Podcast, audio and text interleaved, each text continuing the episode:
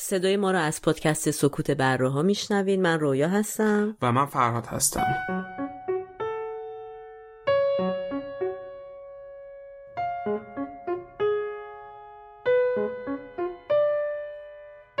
تاریخ پخش این اپیزود 25 دی 1398 خورشیدی برابر با 15 ژانویه 2020 میلادیه. که ما تنها می توانیم امیدوار باشیم. ما تنها می توانیم گو باشیم تا این روزها. بگذرن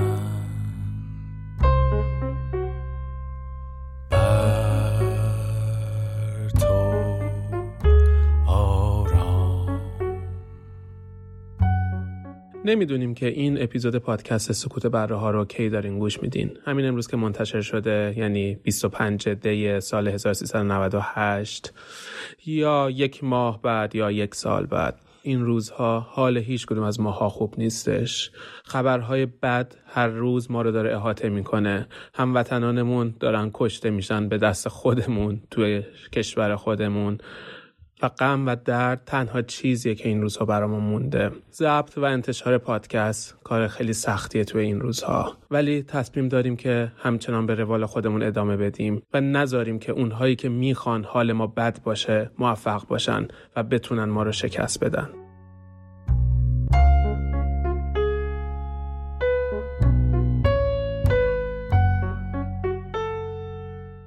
خرافات یه جور نیاز بوده در بد و انسانهایی که سطح متوسطی از باور به دین دارن پذیراتر هستن برای خرافات. راهی هم که اون آقا خانم رمال به ما پیشنهاد می‌کنن به هر حال ضرری نداره. اونم سه سرباز تو میدون جنگ باشن و با یک کبریت سه سیگار روشن بکنن یکی از اون سربازها احتمالا تو میدون جنگ کشته خواهد شد. که مکبسو می‌خواستن رو صحنه اجرا کنن مثلا اسم مکبسو نمی‌گفتن برای اینکه معتقد بودن نه. اگر امروز انسان خرافی ما هستیم نباید خیلی احساس شرمساری بکنیم. شد که کودکان بسیاری تو جاهای مختلف دنیا از بین برن وقتی که می‌پرسی حالت چطوره هم میگن ای بدک نیستم. هیچ وقت نمیگیم که خیلی خوبم. میگن شبه علم. و یک مقدار زیادی کلمه توهین آمیز و سنگینه. هرچی تو اینترنت می‌خونین به خصوص تو تلگرام و تو این social network های ایرانی می‌خونین اول اشتباه مثل یه بازاری میگردن ببینن که چی بفروشه. زمین.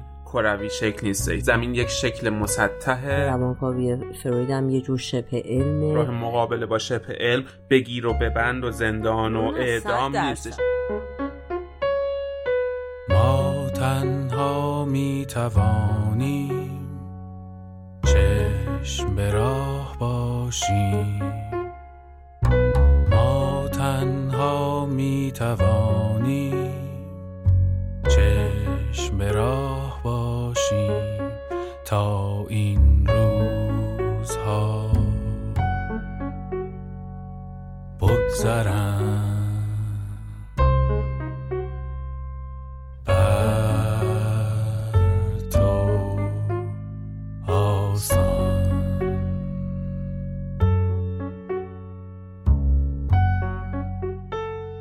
عنوان اپیزود دوازده به علاوه یک ماه هستش خرافات خر است. و در این اپیزود همونطور که از اسمش هم مشخصه می‌خوایم در مورد مقوله خرافات باور انسان به خرافات دلایلی که انسانها به خرافات اعتقاد دارن صحبت بکنیم و فواید و مذرات این قضیه. و در کنار اون می‌خوایم در مورد شبه علم و اثرات منفی و مثبتی که شبه علم می‌تونه روی ماها داشته باشه و روی علم داشته باشه صحبت بکنیم. خب من فکر می‌کنم که خرافات وقتی اسمش میاد هممون خیلی سعی می‌کنیم که تبری بجوییم ازش رو مثلا دوری کنیم و اینا ولی واقعا وقتی میری تو دل قضیه می‌فهمی که چیزیه که خیلی خیلی خیلی بیشتر از این که ما فکر می‌کنیم آدمای خرافی نیستیم تو زندگیمون بوده و هست و باید سر کار داریم. فقط بهش بی یا توجه نمی‌کنیم و میشه گفت جز اون دسته از آدمایی نیستیم که حالا بریم دنبالش و مثلا نمی‌دونم شاید مثلا تلسم و دعا و جادو جنبل برای خودمون درست کنیم. باشیم معلوم نیست حالا داره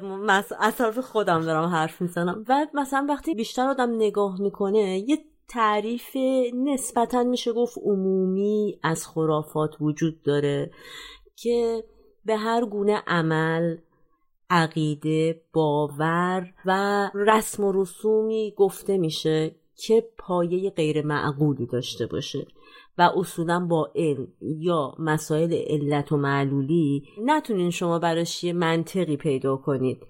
در نتیجه اینو خرافات ما مثلا اسمشو می‌زنیم که چیزی هم هستش که تو همه کشورها هست تو همه فرهنگا وجود داره و اصولا هم بخوایم چند تا سرشاخه اصلیشو مثلا بگیم از خرافات. خب یه سری از مسائل خرافی ریشه تو جادو و جنبل و اینا داره. یه سریش اعتقاد به ستاره ها و طالبینی و حرکت اجرام آسمانی در آسمان و یا مثلا بحثایی مثل وجود موجودات ماورا طبیعی یا پیشگویی هایی که با مسائل خرافی در واقع اتفاق میفته که شاید پررنگ ترینش باشه چیزایی که ما به صورت روزمره در ارتباطیم باهاش.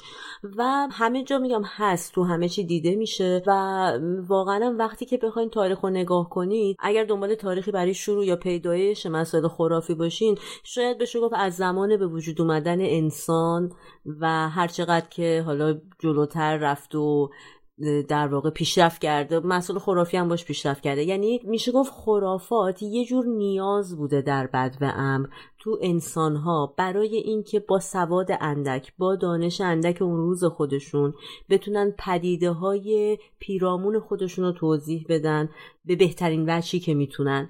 و مثلا وقتی زلزله می اومده وقتی رعد و برق می شده اتفاقات این شکلی که می افتاده خب بشر اون روز با دانش اون روزش نمی‌دونسته که این چرا داره این اتفاق میفته یک تلاشی بوده مذبوحانه شاید ولی برای رسیدن به دانش اگه بخوایم خیلی خوشبینانه بهش نگاه کنیم. یا شاید غیر مذبوحانه چون تلاشی بوده یعنی دقیقا همون که گفتی وقتی بشر نمی‌تونست رابطه علت معلولی پیدا بکنه واسه اینکه بتونه کنترل خودش رو به دست بیاره روی محیط پیرامون خودش سعی می‌کرده با خرافات مثلا مسائل طبیعی رو ربط بده به یک سری غذایای دیگه. و اینطوری می‌تونسته برای خودش یه آرامش و یه حس اطمینان آره و حس احاطه داشتن به طبیعت واسه خودش آره ایجاد بکنه. معادله رو یه جوری حل کنه دیگه. آره, آره مثلا قدرت کجاست؟ چرا داره اینجوری میشه؟ آره چون سه دلیل اصلی برای وجود خرافات و بقای خرافات در انسان مدرن ذکر میشه که دلیل اولش جهل یا نادانیه. که همونطور که گفتیم اجداد ما اجداد بیابانگرد ما مثلا وقتی خصوف اتفاق می افتاده چون که نمیفهمیدن این چه اینو رفت می‌دادن به خشم خدایان و اینطوری همون احاطه که گفتیم یا حل معادله که می‌خواستن براشون اتفاق میافتاده. و جهل دلیل اصلی بودش که باعث شده خرافات به وجود بیادش. یا مثلا عطسه کردن رو سیگنالی می‌دونیم برای اینکه بهتره که صبر بکنیم. ولی خب امروز همه می‌دونیم که عطسه کردن دلیلش وجود یک شی خارجی در مخاط بینیه که باعث میشه که عطسه بکنیم. خب هممون مثلا من فکر می‌کنم چه خرافی باشیم که نمیشه مثلا عافیت باشه رو میگیم دیگه از رو ادبم شده. ولی خب مثلا قدیما مثل که اعتقاد داشتن که وقتی که آدم عطسه می‌کنه ممکنه روح از بدنش بره بیرون و مثلا این وقتی میگی عافیت باشه در واقع برای اینکه بمونم اونجا. تکون نخور. دلیل دوم که برای باور انسان به خرافات وجود داره دین هستش. یه تحقیق که انجام شده انسانهایی که سطح متوسطی از باور به دین دارن پذیراتر هستن برای خرافات. به این دلیل که اونها همینطوری به یک قضیه ماورا طبیعه اعتقاد دارن. مثلا به وجود خدایی که ندیدنش اعتقاد دارن و یا به وجود بهشت و جهنم اعتقاد دارن و آماده تر و پذیراتر هستن برای پذیرفتن چیزهای دیگری که ماورا طبیعه است. و دلیل سوم وجود خرافات انسانهای سوء استفاده از این قضیه هستن. به این معنی که مثلا دوباره حالا در version دینی خودش انسانهایی هستن که دعا نویسی می‌کنن یا سر کتاب به اصطلاح باز می‌کنن و از این راه دارن پول در میارن و سعی می‌کنن که بسط و گسترش بدن این باورهای خرافی و مثلا یکی از باورهای خرافی که تا همین امروز هم توی فیلم ها خیلی وقت ما دیدیمش اینه که اگر سه سرباز تو میدون جنگ باشن و یک کبریت رو روشن بکنن و سیگاراشون رو بخوان روشن بکنن با یک کبریت باید دو سیگار روشن بکنن و اگر یک کبریت سه سیگار روشن بکنن یکی از اون سربازها احتمالاً توی میدون جنگ کشته خواهد شدش و این توی فیلم های زیادی توی کتاب ها و توی اشعار خیلی تکرار شده. ریشه این باور برمیگرده به جنگ های بین روسیه تزاری و فرانسه بین سالهای 1853 تا 1856 و حالا ریشه این باور از کجا میادش؟ یه حدس اینه که یه کارخونه کبریت سازی سوئدی که توی اون سال داشته کبریتاشو تولید می‌کرده این باور رو پخش کرده. برای اینکه آدم ها کبریت های بیشتری رو مصرف بکنن برای روشن کردن سیگارهاشون و بتونه فروش بیشتری از کبریتاش داشته باشه. و البته یه حد دیگه اینه که این شرکت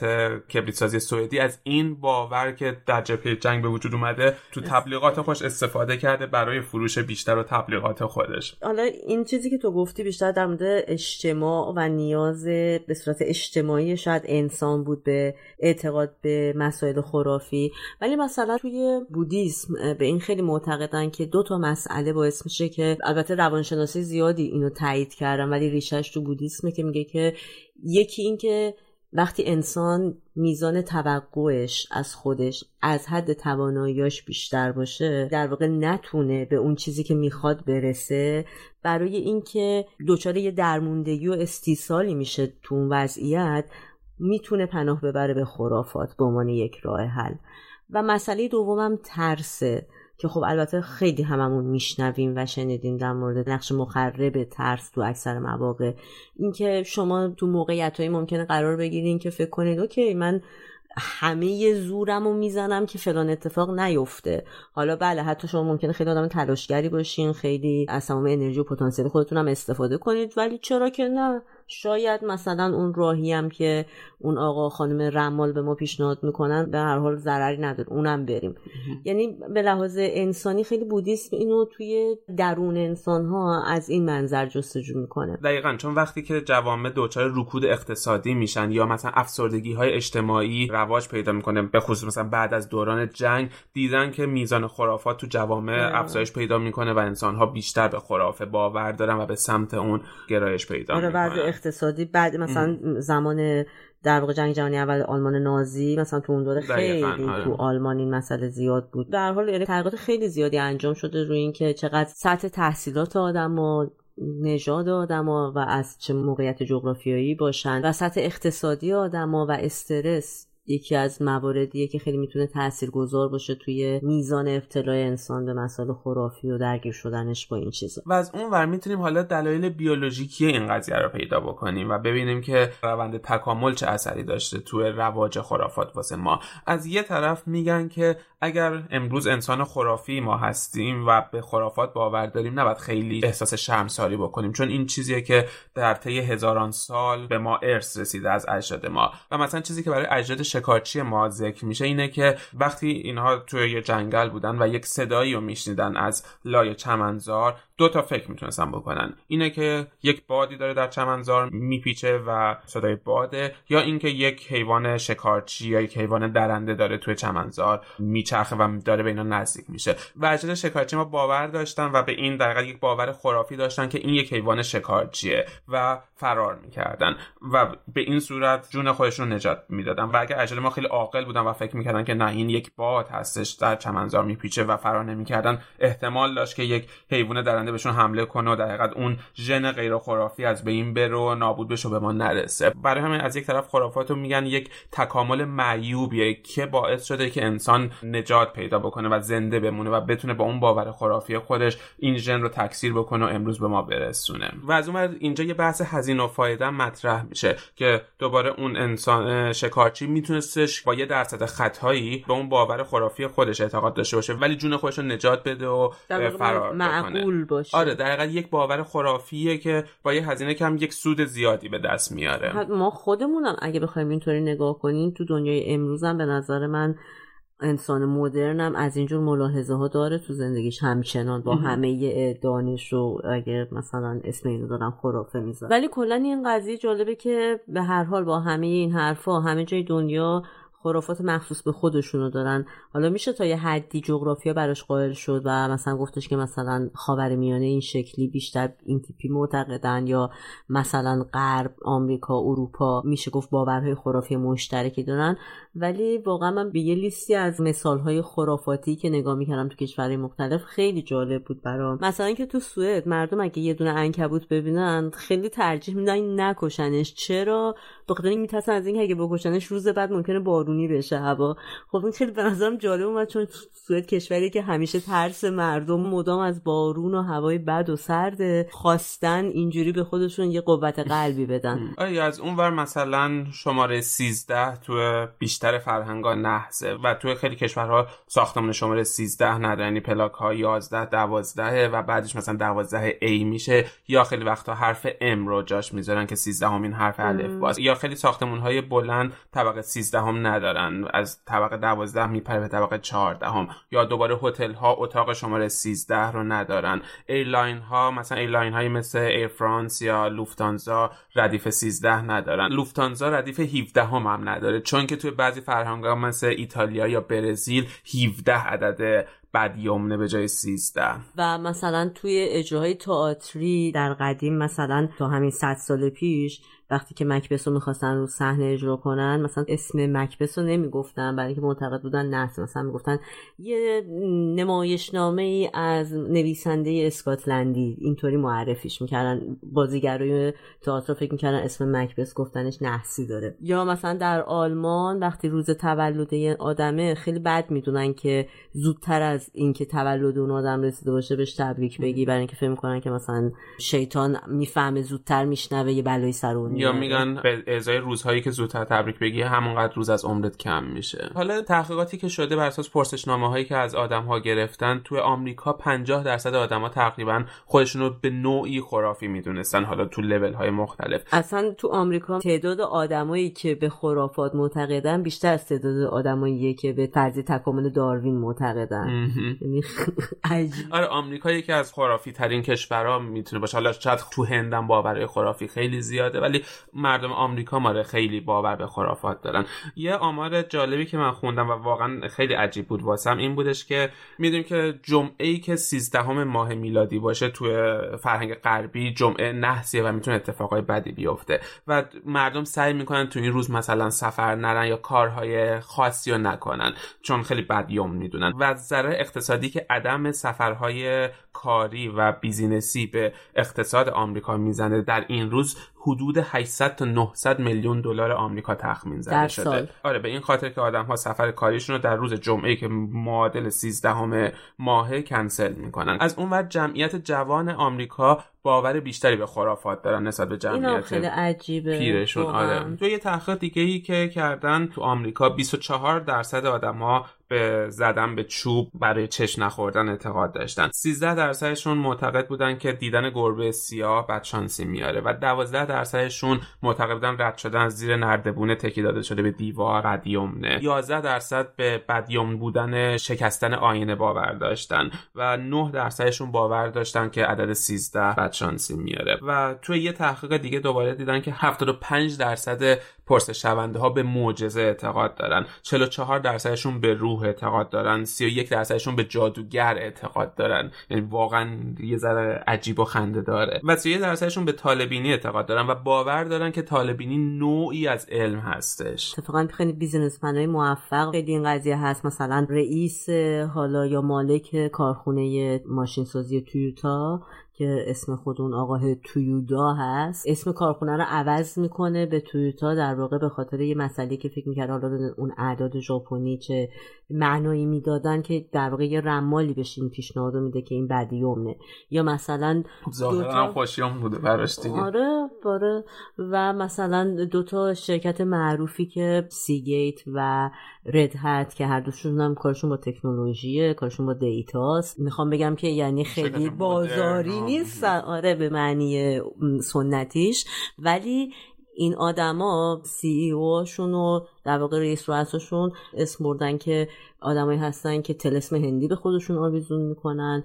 و یا مثلا یکیشون که یه مدالی از پاپ دوم گرفته همیشه باید همراهش تو همه جلسات باشه چون معتقده که براش خوش شانسی میاره. مثلا ورزشکارهای حرفه‌ای هم تقریبا بیشترشون به خرافات به نوعی باور دارن و بیشترشون میگن که یک مراسم آینی به نوعی دارن قبل از مسابقهشون. حالا می‌تونه مثلا پوشیدن لباس خاصی باشه یا آرایش موشون باشه یا آراستن و پیراستن خودشون قبل از مسابقه باشه یا چیزهای خیلی بیشتر که می‌تونه مثلا چه می‌دونم شستن دستشون به نوع خاصی باشه یا دوش گرفتن باشه ولی معمولا بیشتر ورزشکارای ای اعلام کردن که قبل از مسابقات مهمشون این قضیه رو دارن. تو ایران خودمونم شاید معروف ترین نوع خرافه که هممون شنیدیم و باش آشنا هستیم چشمت نزنه و چشم بد و چشم زخم و چش شور و آره. این قضیه است که خب دیدیم در واقع حالا نمی‌دونم تلس شاید اون اشیاء آبی رنگی که به صورت چشم و مثلا چشم نظر مثلا می‌برن می‌خرن برای آدمای دیگه آویزون می‌کنن تو خونشون یا گردن بند و اینا. اسلامم بهش اعتقاد داره یعنی احادیثی میگن هست وجود داره از پیغمبر که این مسئله رو تایید می‌کنه. این اعتقاد وجود داره که بعضی از آدما به علت حسادت درونی یا هر چیزی چشمشون یه انرژی داره که ممکنه مثلا باعث بشه اتفاق خوبی برای شما نیفته اگه مثلا یه چیز خوبی تو شما ببینن.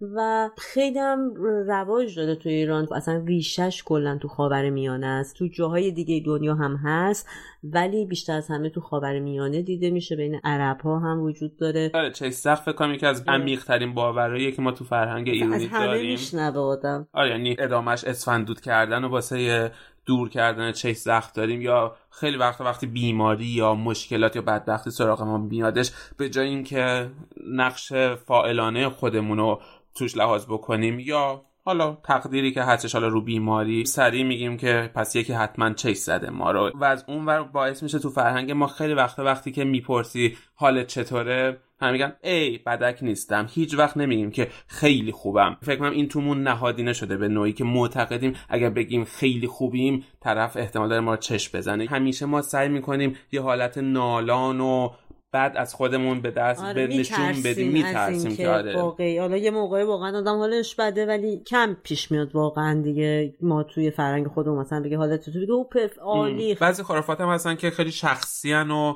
مثلا ما چه از خانوادهمون یاد می‌گیریم یا بهمون ارث می‌رسه. یه باور خرافی که من داشتم حالا نه اسمش خرافات نمیشه گذاشت ولی مادر من همیشه وقتی تو خونه مثلا سیب زمینی سرخ می‌کرد سینی سیب زمینی رو میذاشتش توی فر توی فر خاموش تا بعدا بقیه غذاها آماده بشه. سالها گذشت من از اون خونه اومدم مستقل شدم و همچنان من هر وقت خودم آشپزی می‌کردم این کارو می‌کردم. سیب زمینی رو که سرخ می‌کردم میذاشتم تو فر خاموش تا بقیه کارام بکنم. تو ذهنم یه باوری بودش که احتمالا این سیب زمینی رو می‌ذاره تو فر واسه اینکه تو اون فضای خشک ترد و خوب و تازه بمونه. تا یه بار که مامانم اومده بود خونه من بحث این شد و بعد گفتم تو چرا این کارو می‌کردی؟ بعد گفت واسه اینکه شما می‌رفتین سر سیب زمینی سیب زمینی رو میخوردی من میذاشتمش توی فر و من تازه فهمیدم که تمام این سالها واسه خودم یه دلیل واسه این ساخته بودم و فکر می‌کردم اینا ترد و خوب توی اون فر خاموش میمونن. نگاه تو به قضیه علی معلولی این آره. شکلی بوده. دقیقا. حالا خرافات یه چیزیه که نمیشه گفت کاملا بی ضرره ولی خیلی هم پرضرر نیست. ولی اخیرا به خصوص با وجود فضای مجازی و کلا این گردش اطلاعات و جریان سیال اطلاعات توی کل دنیا ما مدام ممکنه ایمیل هایی رو ببینیم پیغام هایی رو دریافت کنیم که توش پر از اینجور اطلاعات باشه که مثلا تو ماکروویو اگه غذا رو گرم کنید سرطان زا میشه. یا مثلا شب حتما مودم اینترنتتون رو خاموش کنید چون این اشعه اینترنت باعث تاثیرگذاری رو مغز میشه. به خصوص اگه بچه کوچیک دارین سرطان مغز به وجود میاد. یا در شبهایی که چند بارش های شهابی وجود داره حجم انرژی اطراف زمین بسیار بالاست و سعی کنین موبایلاتون رو خاموش کنین و وسایل الکترونیکتون خاموش کنین. وگرنه چه می‌دونم آره خیلی خیلی زیاد آدم می‌بینه به خصوص تو مثلا تلگرام فارسی. به زبان فارسی بسیار زیاد از اینجور اطلاعات رد و بدل میشه. و اسمش شبه علمه. تمام این چیزایی که در موردش می‌خوایم صحبت کنیم و همین الان یکم از مثالاشو گفتیم بهش میگن شبه علم. و به انگلیسی بهش میگن سودو ساینس و یک مقدار زیادی کلمه میشه گفت توهینآمیز و سنگینه. چیز جالبی نیست وقتی یه چیزی شبه علم باشه. یعنی فقط خواسته خودشو شبیه یه چیز خوبی بکنه ولی ظاهرا نیست. در واقع یعنی می‌خوام بگم ترجمه هم که ازش شده دقیقا نمی‌دونم چقدر تو فارسی گویاست ولی کلمه ای که تو انگلیسی براش انتخاب شده کلمه ایه که بار منفی داره و سنگینه. در حقیقت کلاقیه که می‌خواد ادای تابوزه در بیاره. دقیقا آره. تعریف دقیقش به مجموعه از عقاید اعمال و باورهایی گفته میشه که هم خیلی ادعای اینو دارن که ما بر اساس واقعیت و فکتیم و هم ظاهر خیلی علمی در نحوه ارائه و نحوه بیان دارن. ولی از طرفی با هیچ روش علمی قابل اثبات نیستن. این دقیق ترین تعریفیه که از شبه علم وجود داره و متعارف ترین تعریفش.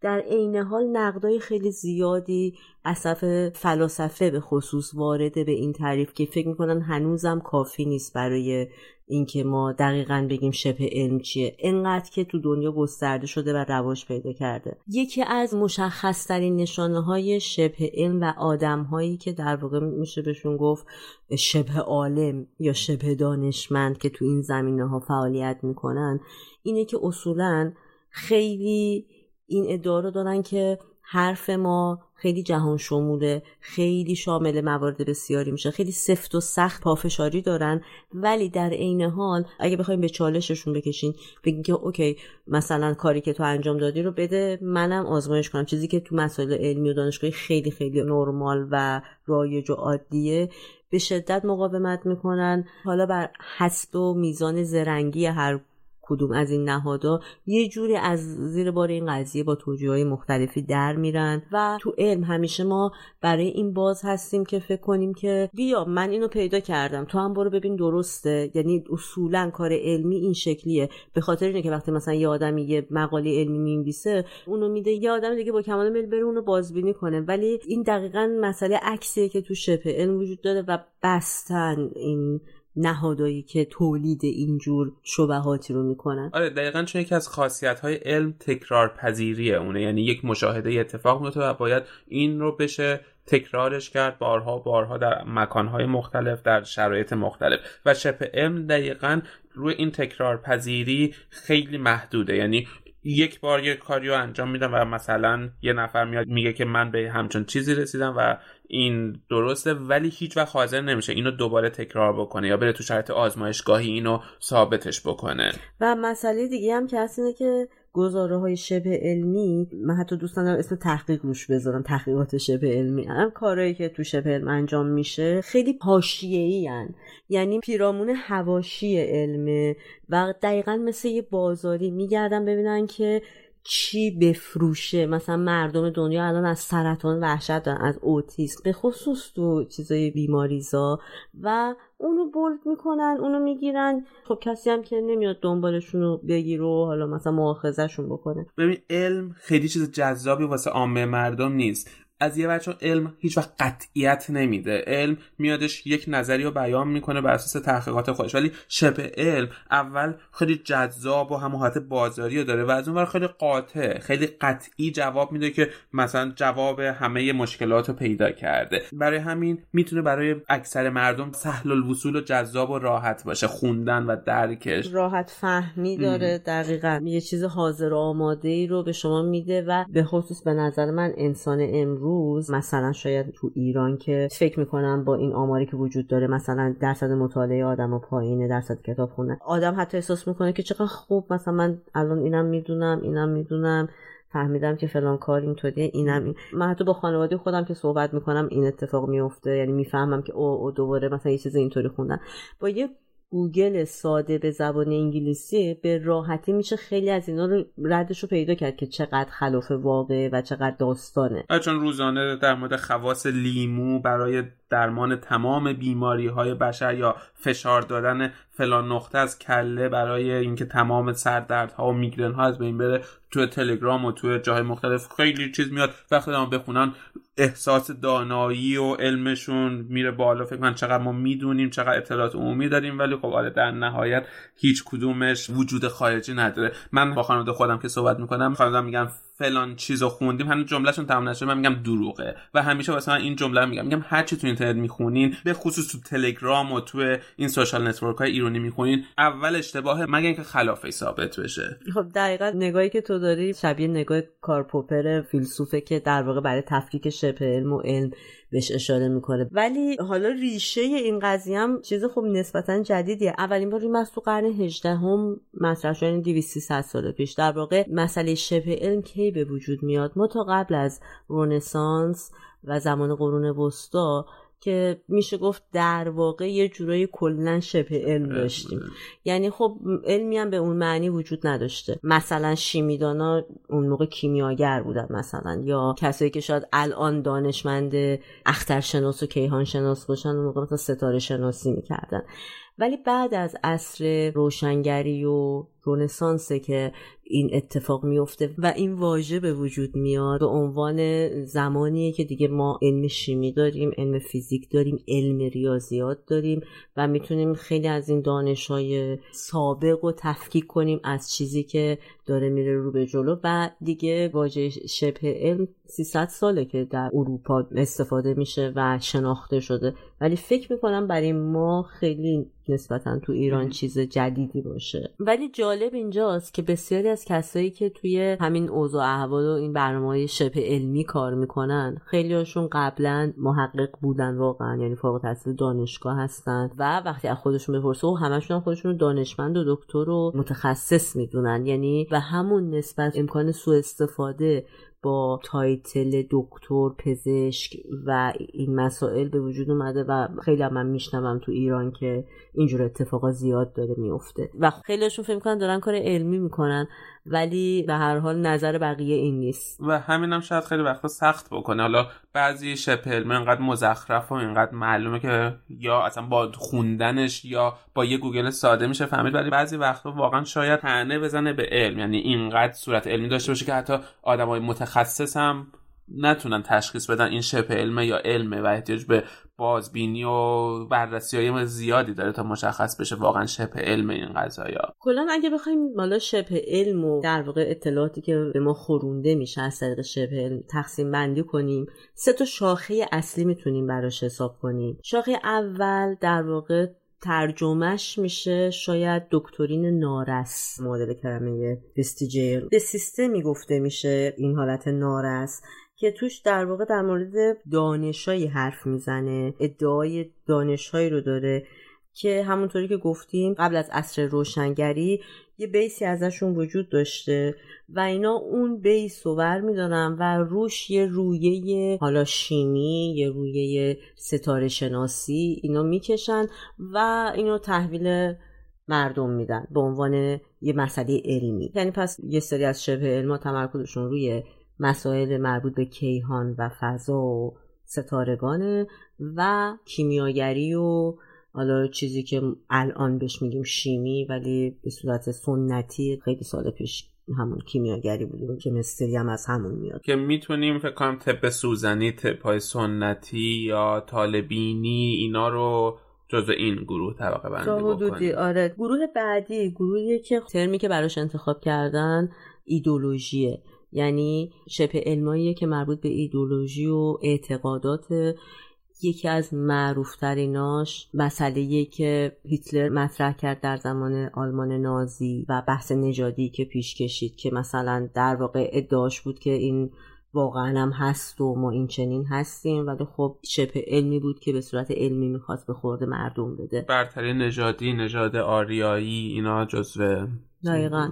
همینطور از شبه علمای مربوط به ایدولوژی می‌تونیم آدمایی بگیم بهشون میگن اصطلاحا آنتی کسایی که ضد کوانتوم هستن ضد نظریه نسبیت انیشتن هستن و اصلا توی آلمان یه جامعه فیزیکدانای آلمان یه جنبشی را انداختن بر ضد دوباره یکی از تئوریای انیشتن که در واقع ضد سامی بودن ضد یهودی بودن. این ایدولوژیشون رو علمشون اثر گذاشته بود و این دوتا رو با هم یه میکسی کرده بودن و خلاصه به انیشتن میتاختن بابت تئوریایی که داره میده یه شبه علم دیگه ای که تو این گروه قرار می‌گیره زمین تخگرایان هستن که معتقدن که زمین کروی شکل نیست. زمین یک شکل مسطح ریشش از آمریکاست از آمریکا شروع شده ولی در تمام دنیا و در ایران هم طرفداران زیادی دارم و وقتی بری بخونی خیلی دلایل علمی میارن. همونطور که گفتیم شبه علم دیگه صورت علمی داره کلی معادله داره کلی توضیح داره که بعضیاش هم شاید خیلی منطقی باشه. کلا زمین تخگرایان معتقدن که زمین مسطح خورشید در بالای زمین قرار داره و بقیه سیاره ها و ستاره ها در بالای زمین قرار دارن و دور زمین میچرخن و از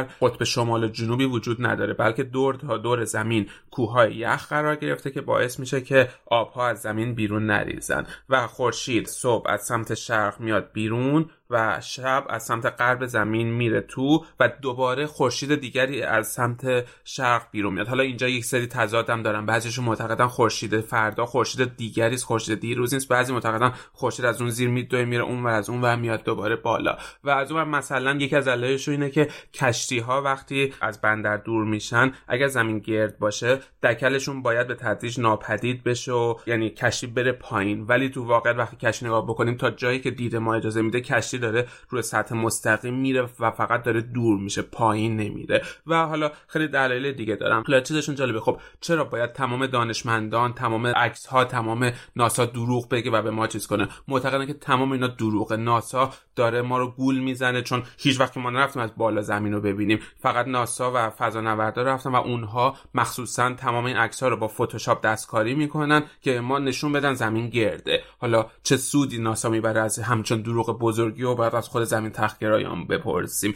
ولی واقعا جالبه که هنوز توی قرن 21 یک همچون نظریه احمقانه ای آره این همه طرفدار داره و هزینه های زیادی می‌کنن برای اثبات نظریه خودشون. سومین گروه این قضیه که فکر می‌کنم هممون باش آشنایی داریم منتالیستا هستن یا در ذهنی روانی انرژی که از مسمر دانشمندی که روی هیپنوتیزم کار می‌کرد بگیرید تا الان که عصر حاضر جاشو داده به پارسایی یا تو خیلی از مکاتب می‌بینیم باش روبرو میشیم یه جور پالایش درون و می‌خوره به این قسمت سوم شپل. انرژی درمانی عرفان حلقه تمام مکاتب چگونه پولدار شویم چگونه خوشبخت شویم چگونه انرژی های کیهانی رو جذب کنیم تا خوشحال و خوشبخت و سعادتمند بشیم. حالا تمام اینا فکر کنم میشه جز این گروه. آن کلاقی که پرید از فراز سر ما و فرو رفت در اندیشه آشفته ابری ولگرد. و صدایش همچون نیزه کوتاهی پهنای افق را پیمون خبر ما را با خود خواهد برد به همه می‌دانند همه می‌دانند که من و تو از آن روزنه سردبوس با را دیدیم و از آن چاخه بازیگر دور از دست سیب را پیوستیم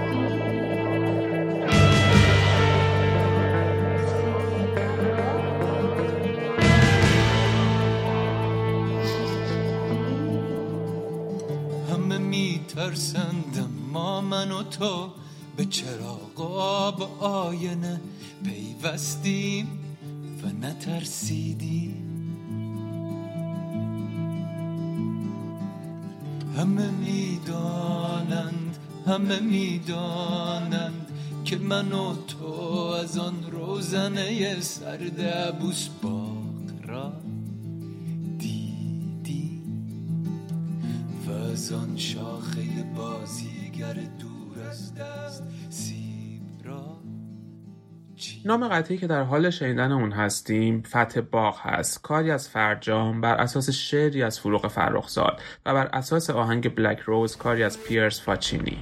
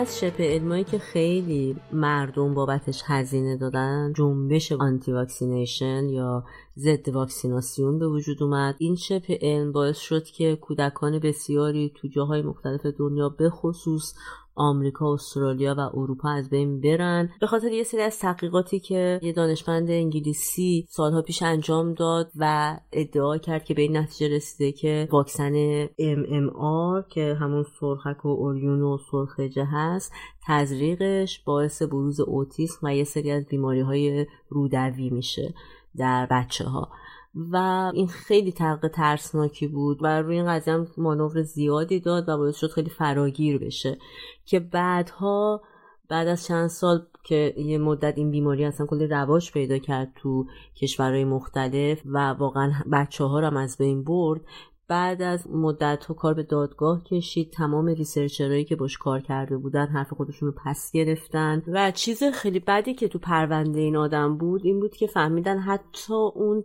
جامعه آماری که باش کار کرد یعنی اون بچه هایی که روشون تحقیق انجام داده هیچ کدومشون بیماری روده ای نداشتن. یعنی اطلاعات نادرستی یعنی جل کرده. جل کرده. آره و چرا این کار کرده؟ برای اینکه این تصمیم داشته که وقتی که فراگیر بشه این قضیه بعد خودش بیاد یه مؤسسه بزنه و در واقع اینجوری معرفی کنه که من دارم رو این قضیه ضد واکسیناسیون کار می‌کنم و کسایی که می‌خوام بیان به من بپیوندن بیان اینجا من دارم مطالعات دیگه انجام میدم روی این مسئله و شاید اصلا می‌تونم واکسن جدیدی بیارم. یعنی کاملا شیادی به معنی واقعی کلمه. ولی خب خیلی از آدما پذیرفتن و همچنان هم آره همین ادامه هم داره. من یکی از چیزایی که شبه علم داره دقیقا همونطور که میگی فکر می‌کنم یه هدف رو می‌ذارن وسط و تلاش می‌کنن که آزمایش انجام بدن که به اون نتیجه برسن. یعنی در حقیقت شیپور رو از سر گشاد خودش می‌زنن.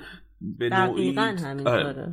و از اون ور حالا همین قضیه واکسن که میگی یه سری دیگه اعتقاد دارن که توی واکسن ها جیوه داره و این جیوه دوباره واسه بچه ها باعث هم اوتیسم و اینا میشه و هم توی گفتی همین امروز هم خیلی همچنان وجود داره این قضیه و می‌تونه اثراتی که بذاره هم روی خود اون بچه بذاره و هم روی اجتماع بذاره یعنی یه سری بیماری هایی که مثلا ریشه کن شده مثل فلج اطفال یا مثلا بیماری مصری مثل سرخک و اینا وقتی یک والد واسه بچه خودش این واکسن رو نزنه خب یه بچه است. ولی این بچه این بیماری رو می‌گیره و بعد میره توی مدرسه و این رو پخش می‌کنه بین بچه های دیگه. یعنی می‌تونه دوباره بیماری هایی که سالهای سال تموم شده ریشه کن شده و وجود نداره رو یه سری والدین ناآگاه می‌تونن دوباره هم بچه خودشون رو نابود بکنن و هم باعث نابودی یا پخش بیماری های ریشه کن شده بشن. یکی دیگه از چیزایی که تو ایران به اسم عرفان حلقه میشناسیمش شبه علمیه که توسط یه آقای به زعم من خیلی خیلی باهوشی. به اسم الرون هوبارد اولین بار مطرح شد و اسم اون نظریه و دکترینی که داشت دایناتیک بود که به واسطه این دایناتیک در واقع فرقه ساینتولوژی به وجود اومد و بر اساس ساینتولوژی چیزی که ما تو ایران عرفان حلقه میشناسیمش و همینطور فکر می‌کنم بس پیدا کرده احتمالا تو کشورهای مختلف اسامی متفاوتی داره و یه ذره بومی هم شده با توجه به فرهنگ و دین و شرایط حالا جهانبینی عمومی مردم اون کشور. ولی کاری که هوبارد کرد این بود که اونم بازم آدم تحصیل کرده بود بگراند آکادمیک داشت ولی نه به صورت محقق. شغلش نوشتن داستانهای علمی تخیلی بود. این خیلی بر من جالبه. یعنی فکر می‌کنم آدمو چطوری تونستم به یکی اعتماد کنن که شغل خودش واسه همچین مسئله ایه کم کم اومد تو این فاز و شروع کرد نظریه دادن و به نظرش اومد کار خیلی سختی هم نیست و خیلی موفق بود. اولین بار این مسئله مطرح کرد که به نظرش ذهن انسان ارتباط داره با بدن. یعنی فکر کنم تمام این بحثای مربوط به انرژی و نمی‌دونم این حرفا ریشش از گور این آقا بلند میشه که گفتش که ذهن سه تا قسمت داره. یه قسمتی هست که خب ذهن بدنیه در واقع فیزیک و جسم مغز رو منظورش بود. یه قسمت دیگه هست که ذهن آنالیتیکاله که داره مدام تحلیل می‌کنه داده ها رو اینا. و یه قسمت دیگه هم هست که ذهن ریاکتیوه. تو این قسمت ریاکتیو یا عالمه چیزای نمی‌دونم اخلاقی تجربه های بد ما نمی‌دونم هر چیزی که ما رو منفی می‌کنه توش وجود داره. و کار ما اینه که این قسمت منفی رو غیر فعال کنیم بره پی کارش. خیلی گرفت. یعنی از سالیان سال تو آمریکا اصلا این توسعه پیدا کرد به کشورهای دیگه رسید. وقتی بگین توش می‌بینیم و دینیه برای خودش واقعا. که این یکی از شبه معروفی بود که تو ایران هم الان خیلی فراگیر عرفان حلقه. خوب و بعدش به هر حال فرق است. یعنی مثل یک جایی شما رو مسک می‌کنن شما رو می‌ذارن اون تو ایزوله میشین تو اون محیط و ممکنه در وهله های اول اثر مثبتی هم روتون بذاره. ولی از اون یه واقعیتی که از خب ارفان حلقه رو دکتر تاهری تو ایران بنیان گذاریش کردش که تو زندان الان و براش حکم اعدام دادن. شبه علم ما داریم اینجا علیه شبه علم حرف می‌زنیم ولی در نهایت هم فکر کنم راه مقابله با شبه علم بگیر و ببند و زندان و اعدام نیستش یعنی راهش آره اقناع آدم ها با دلیل و در نهایت رها کردنش یعنی کسی اگر می‌خواد تو جهل خودش بمونه یا احساس بهتری داره باید آزاد باشه که آره ادامه بده تو اون جای خودش بمونه. یکی دیگه از معروفترین شبه علمایی که وجود داره در واقع به نظر نویسنده مطلب که آقای وبستر یکی از دانشمندایی که روی موضوع کار کرده نظریه روانکاوی فرویده که خیلی از دانشمندای دیگه معتقدن که روانکاوی فروید هم یه جور شبه علمه. و واقعا نمیشه خیلی ثابتش کرد که دقیقا اتفاقایی که بعد از روانکاوی بعد از هیپنوتیزم بعد از این مسائل میفته حتما و حتما به خاطر مثلا روانکاوی که انجام شده یا تاثیر اتفاقای دیگه تو زندگی. و از این منظر شبه علم می‌بینن. درسته فروید خیلی دانشمند بزرگی بوده خیلی نظریه بسیار بسیار چالشی و عمیقی داشته. در واقع آدم هم که البته فروید به چالش می‌کشن بیشتر اعتقادشون اینه که ما برای روشنتر شدن و بازتر شدن این مبحث رو فروید انگوش گذاشتیم. چون یه دستان معتقدن که فروید با انجام اینجور آزمایش و کارا دنبال این بود که یه مکتبی به وجود بیاره مکتب دینی در واقع به اسم خودش. خب سر همین یه بحثای این شکلی هم در مورد فروید وجود داره. ولی خب واسه این عجیبه چون روانشناسی مدرن دیگه امروز بر اساس نظریات فروید نیستش. ولی می‌تونیم بگیم تو زمان خودش تا قبل از اون مثلا چیزی به نام افسردگی اصلا وجود نداشتش. افسردگی و بیماری شیطانی برای زنان می‌دونستن و فقط مختص زنان می‌دونستن. یعنی فروید اومد یه قدم بزرگ تو علم روانشناسی برداشتش. شاید امروز بتونیم بگیم این نظرات اشتباه یا قدیمی. یعنی می‌دونی از اون مثلا می‌خوام بگم بو علی سینا. اگه با علم امروز بخوایم بگیم همش شبه علمه. ولی تو زمان خودش قدم بزرگی در علم برداشته بود. یا خارزمی یا تمام دانشمندایی که تو زمانهای مختلف هستن. یعنی فکر می‌کنم نمی‌تونیم علم اون روز اون رو با علم امروز مقایسه بکنیم و بعد بهش اسم شبه علم بدیم. البته خب این کسی هم که این حرفو می‌زنه خیلی هم با احتیاط نگاه می‌کنه. یعنی شخص فروید و حداقل مثلا من اصل این مقاله رو که میدم پر از احترام بود. یعنی اون شعن علمی رو برای تمام کارهای بزرگی که انجام داده قائل بود. ولی در کنارش با یک سری از مسائل هم این شکلی در واقع به نقد کشید. یکی دیگه از مسائلی که شبه علم نیست اما سوء استفاده از علمه مباحث بیولوژیکی و چیزایی که توی روند تکامل آدم اتفاق میفته توی همین پادکست خیلی وقتا ما مسائل رو در مورد روند تکاملی و بیولوژیکیش حرف می‌زنیم که انسان ها چه اتفاقی افتاده واسهشون و این چیزی که ما امروز بهش رسیدیم حاصل چه اتفاقهایی در هزاران سال گذشته بودش. ولی خیلی وقتا توی بحث‌های روزمره آدما میان از این مسائل بیولوژیکی یه جوری سوء استفاده می‌کنن و به صورت انتخابی یه سری قسمتهایی که به نفعشونه رو می‌گیرن و توی بحثا بهش ارجاع میدن و خیلی هم ظاهر بحث علمیه و منطقی هم هستش. ولی در نهایت یه جور سوء استفاده است. حالا مثلا بخوام مساقی تر حرف بزنیم. ما خودمون توی اپیزودهای گذشتهمون در مورد ذات بشر به عنوان چند همسری حرف زدیم و گفتیم که طبق تحقیقاتی که شده روی میمون ها و روی انسان ها ذات انسان به چند همسری گرایش داره.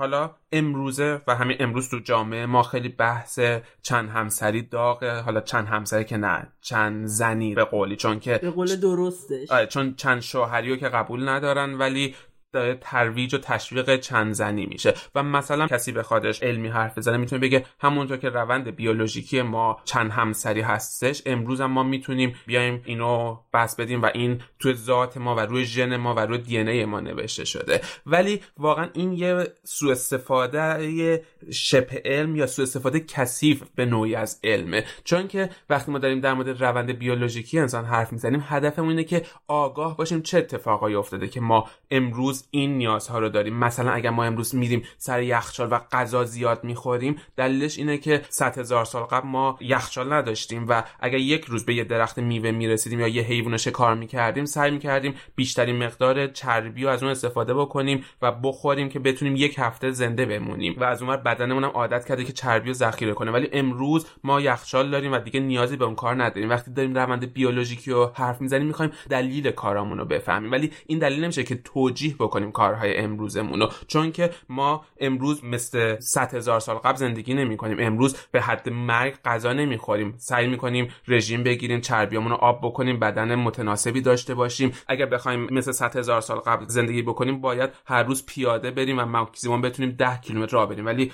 عادت کردیم سوار هواپیما بشیم هزاران کیلومتر نقل مکان بکنیم. یعنی هیچ چیزمون مثل 100 هزار سال قبل نیست. ولی تا یه جایی به نفعمون میشه. مثلا بحث چند همسری بشه یا بحث بچه دار شدن بشه. سریع اینو ارجاع میدیم به مسائل بیولوژیکی و میگیم ذات بشر اینطوری ما ذات بشر آره. تمایل داره به مثلا دگر جنس گرایی به بچه دار شدن به چند همسری و پس باید اینطوری زندگی کنیم. دقیقا میگم یه جور سوء استفاده است اون جاهایی که به نفعمونه و بقیه آره، آدم جاها می‌تونه خیلی راحت بگه خب ذات ما همینطوری بوده که سالهای سال تو قار زندگی کردیم. بیاین الانم ب... بریم تو زندگی یعنی بکنیم این- شکار بکنیم آره، غذامون رو از شکار بخوریم مثلا در کنار همه این حرفا یعنی خرافاتو که ما اینجا تعریفشو کردیم و شبه علم یه در واقع جنبش آنتی ساینس وجود داره یا ضد علم که دیگه اونا خودشون رو راحت کردن. یعنی خیلی علنی و خیلی واضح رد می‌کنن اصلا. میگن مثلا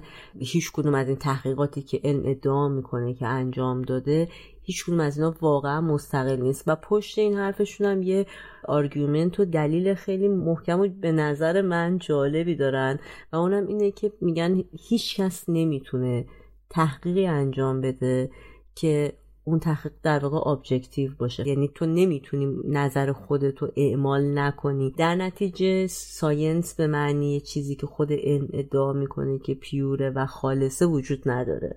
آره حالا فکر کنم برایند حرفامون در مورد شبه علم اینه که شبه علم هیچ سود و فایده برای بشر نداره. یعنی تقریبا میشه گفت حتی فقط ضرره. اما در مورد خرافات چی؟ آیا خرافات هم برای بشر فقط ضرره یا فایده هم داره؟ از نظر بیولوژیکی گفتیم که تکامل معیوبی بوده اما باعث شده که انسان به حیات خودش ادامه بده. امروز هم می‌تونیم فواید دیگه ای برای باور به خرافات داشته باشیم.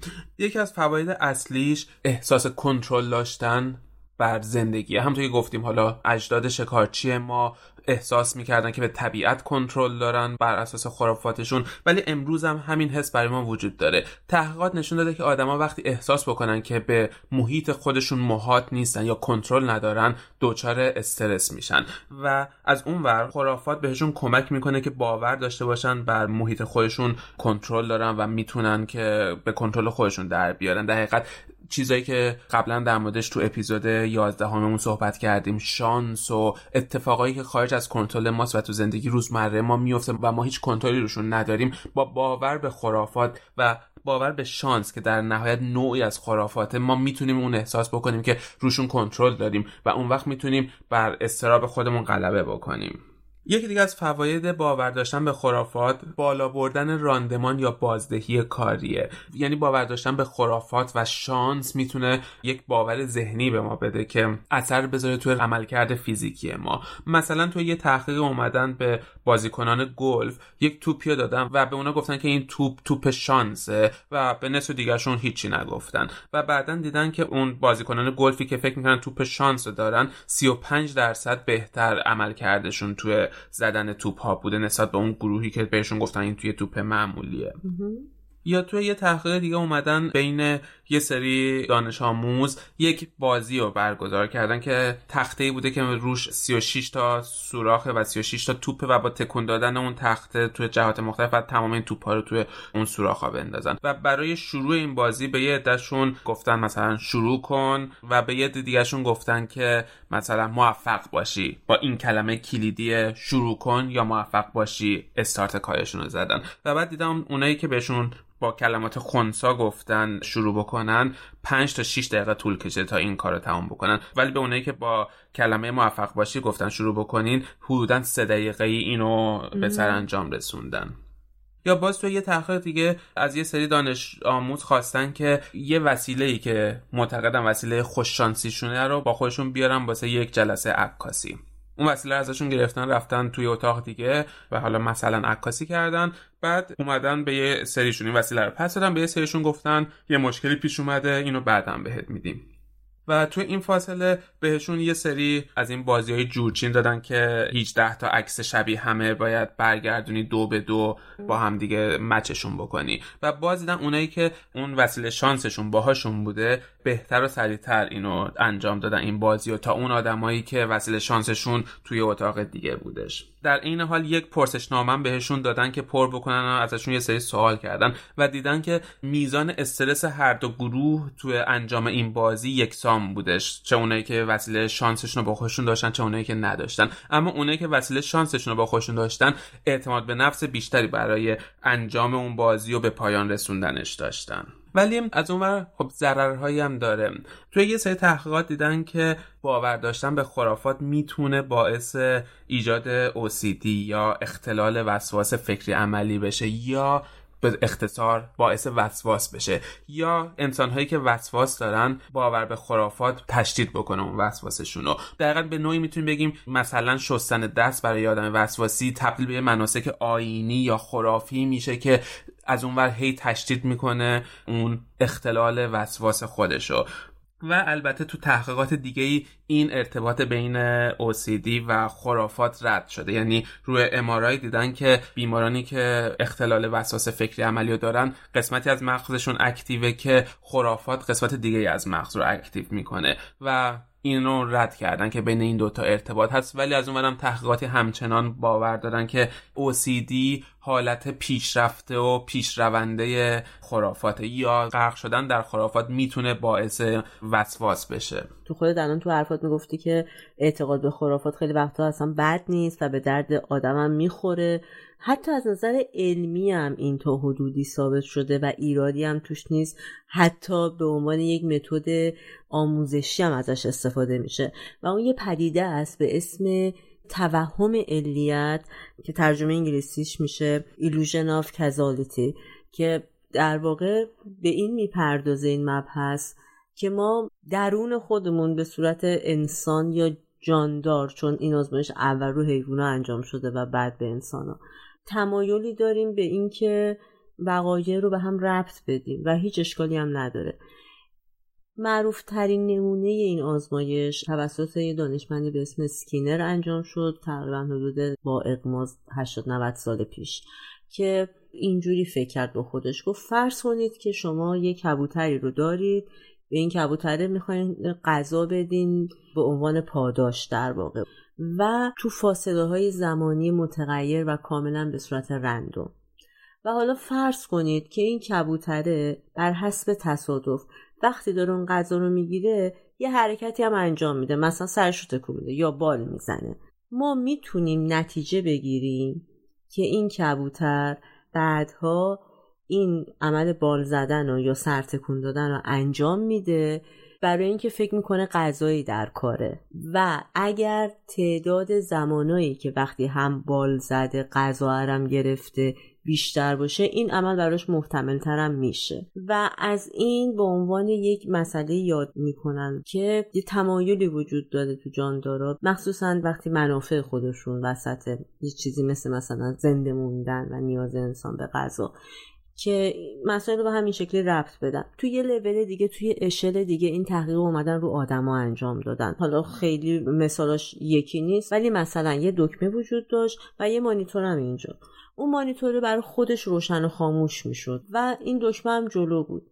آدما می اومدن دکمه رو همینطوری می‌زدن. یه جاهایی موقعی چون همزمان روشن می‌شد فکر می‌کردن که خب شاید این دکمه باعث میشه که این مایکرو روشن بشه. و این روی تعداد خیلی زیادی از آدما این طریقه انجام دادن و در آخر به این نتیجه رسیدن که اکثریت این آدما فکر می‌کنن که روشن شدن اون مانیتور ربطی داره به دکمه زدن. در صورتی که تو خود آزمایش هیچ ربطی نداشت. اون واسه خودش بود دو تا چیز کاملا مجزا. و همه این آزمایش خب اینو به ما میرسونه که میل شدیدی وجود داره برای ارتباط دادن و فهمیدن رمز و راز بین پارامترهای مختلفی که ما تو زندگی باش روبرو هستیم. این ما رو می‌بره به یه خصوصیت دیگه انسان ها که pattern recognition هستش یا تشخیص الگو بین قضایا. این چیزی که می‌تونیم مثالش رو از قماربازها بزنیم. قماربازها وقتی دارن بازی می‌کنن ترجیح میدن به تصادف فکر نکنن. فکر نکنن که رندوم اتفاقات داره میفته مثلا تاس داره ریخته میشه یا ورق داره ریخته میشه. یا از اون ور ترجیح میدن به پیچیدگی علم احتمالات فکر نکنن. ترجیح میدن بیان یک پترن یا یک الگو رو بین غذایا پیدا بکنن. مثلا اگر تاس رو با دست راستم بندازم و نوک دماغم هم بخارونم تاس خوبی دارم میارم. و کلا ما انسان ها خیلی به صورت اکتیو تو تمام زندگیمون داریم دنبال این الگوها تو زندگیمون میگردیم تو تمام غذایا. دقیقا به ما یک رابطه علی معلولی بین همه چیز میده تو ناخودآگاهمون و یک حس کنترل داشتن به غذایا میده. و بعد حالا این ربطش به خرافات چیه؟ تو خرافات هم دقیقا ما داریم این کارو می‌کنیم. یعنی میگردیم تو دنیا دنبال الگوهای مختلف. مثلا اگر ما یه روز شلوار بپوشیم و بریم یه مصاحبه کاری و موفق بشیم فکر می‌کنیم این شلوار شلوار شانس ماست و سعی می‌کنیم از بعد واسه روزهای مهممون اون شلوار رو بپوشیم.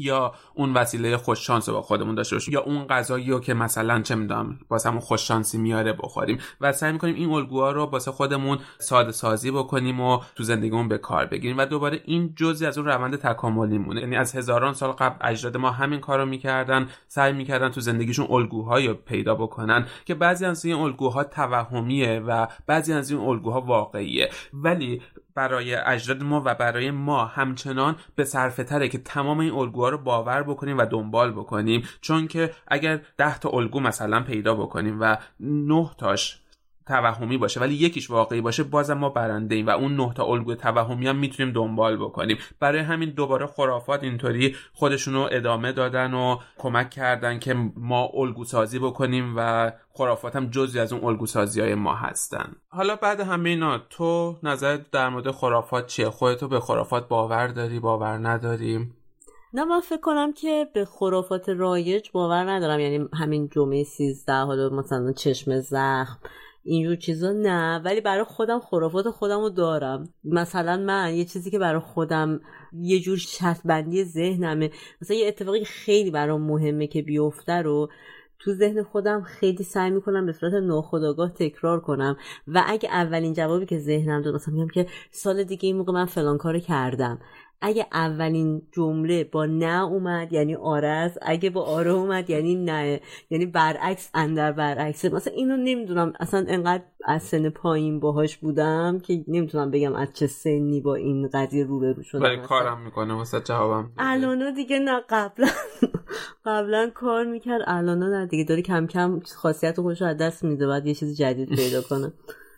من خودم خودم آدم خرافاتی تقریبا نمی‌دونم ولی بعضی جاها مش خودم می‌گیرم. مثلا من خونه که الان توی زندگی می‌کنم وقتی داشتم قراردادش رو امضا می‌کردم دیدم که شماره این خونه سیزدهه و یه ذره ته دلم چرکی بودش. یعنی احساس کردم که بهش بها ندادم. یعنی اصلا چیزی نبود که بخوام مثلا عوض بکنم تصمیمم. ولی یه ذره احساس خوبی نداشتم. تا چند روز که گذشت و فهمیدم که این خونه دو تا در داره و شماره اصلیش 13 نیستش یه شماره دیگه است دیگه خیالم راحت شد. گفتم خب آخرش چیز شد. قبلش هم نظرم عوض نمی‌کردم ولی یه ذره آره دل چرکیم بودم. ولی از اون فکر می‌کنم یه سری خرافات می‌تونه نمک زندگی باشه. مثلا چه مثل فال قهوه گرفتن فال ورق گرفتن اینا به عنوان یه سرگرمی به عنوان یه بازی آره. یا مثلا چیزی که ما داریم به تخت زدن یا مثلا بزنیم به تخت وقتی خودمون از خودمون تعریف می‌کنیم یا اجا تعریف می‌کنه. مثلا از من یه چیز بامزه است. بزنیم به تخت خیلی وقتا باهاش جوکم می‌سازیم تخت دورمون نیست. مثلا می‌زنیم به سر بغل لطزیمون میگیم چیزا. یه فضای مفرحی رو ایجاد می‌کنه. یه سری چیزای بی خطریه که باوری توش نیستش. یعنی تا وقتی اینطوری بی خطر باشه بهش به عنوان یه فان یا به عنوان یه نمک زندگی آره، نگاه بکنیم خیلی جذابه آدمی نشی که مثلا نمی‌دونم یکی اومد تو خونه بدوی بری یه کاری بکنی که الان بدونی این چون آره. چش می‌زنه یا یا مثلا بگی فلانی چشش شوره وقتی آره. اومد مثلا چند کیل سالامون آره جمع بکنیم و اینا آره در وقتی تداخل با زندگی روزمره آدم نداشته باشه به نظر من جذاب یعنی ما رو از اون زندگی خوش که دو دو تا چهار تای ریاضی و منطقیمون می‌تونه یه ذره جدا بکنه یه ذره واسمون شرایط شادتر و بهتری رو ایجاد بکنه. آره الان که داشتی بیشتر حرف می‌زدم و خرافات خیلی شخصی تر نگاه می‌کردم دیدم نه. منم می‌تونم کاملا خرافی باشم ولی میگم توی چیزای خودم یعنی دوستم خودم خرافات خودم رو کشف کنم. آره مثلا اون روز اینطوری شد پس از این به بعدم این کارو می‌کنم.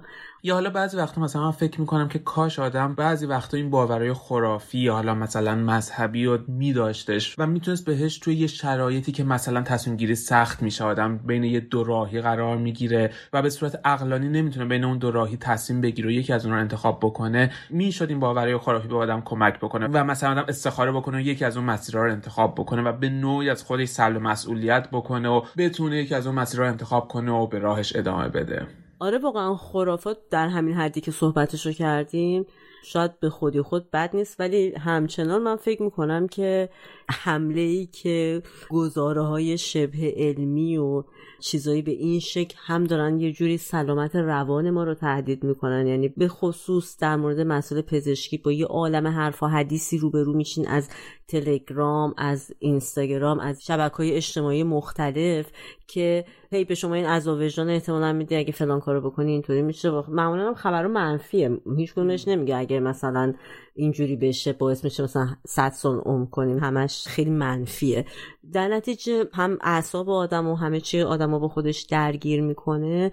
خیلی بیشتر فکر می‌کنم که باید حواسمون به اون ور قضیه باشه. بیچاره حالا چیزای خرافی برای خودشون زندگیشون رو می‌کنن. ولی نظام تهدیدی که خیلی داره جدی و جدی تر میشه و باعث گسترش پیدا کردن شیوع دانش غلط اطلاعات غلط در بین هممون میشه این گزاره های شبه علمیه که به دست هممون می‌رسه و فکر می‌کنم که خیلی خوبه که بتونیم یکم با دقت تر با اینا برخورد کنیم.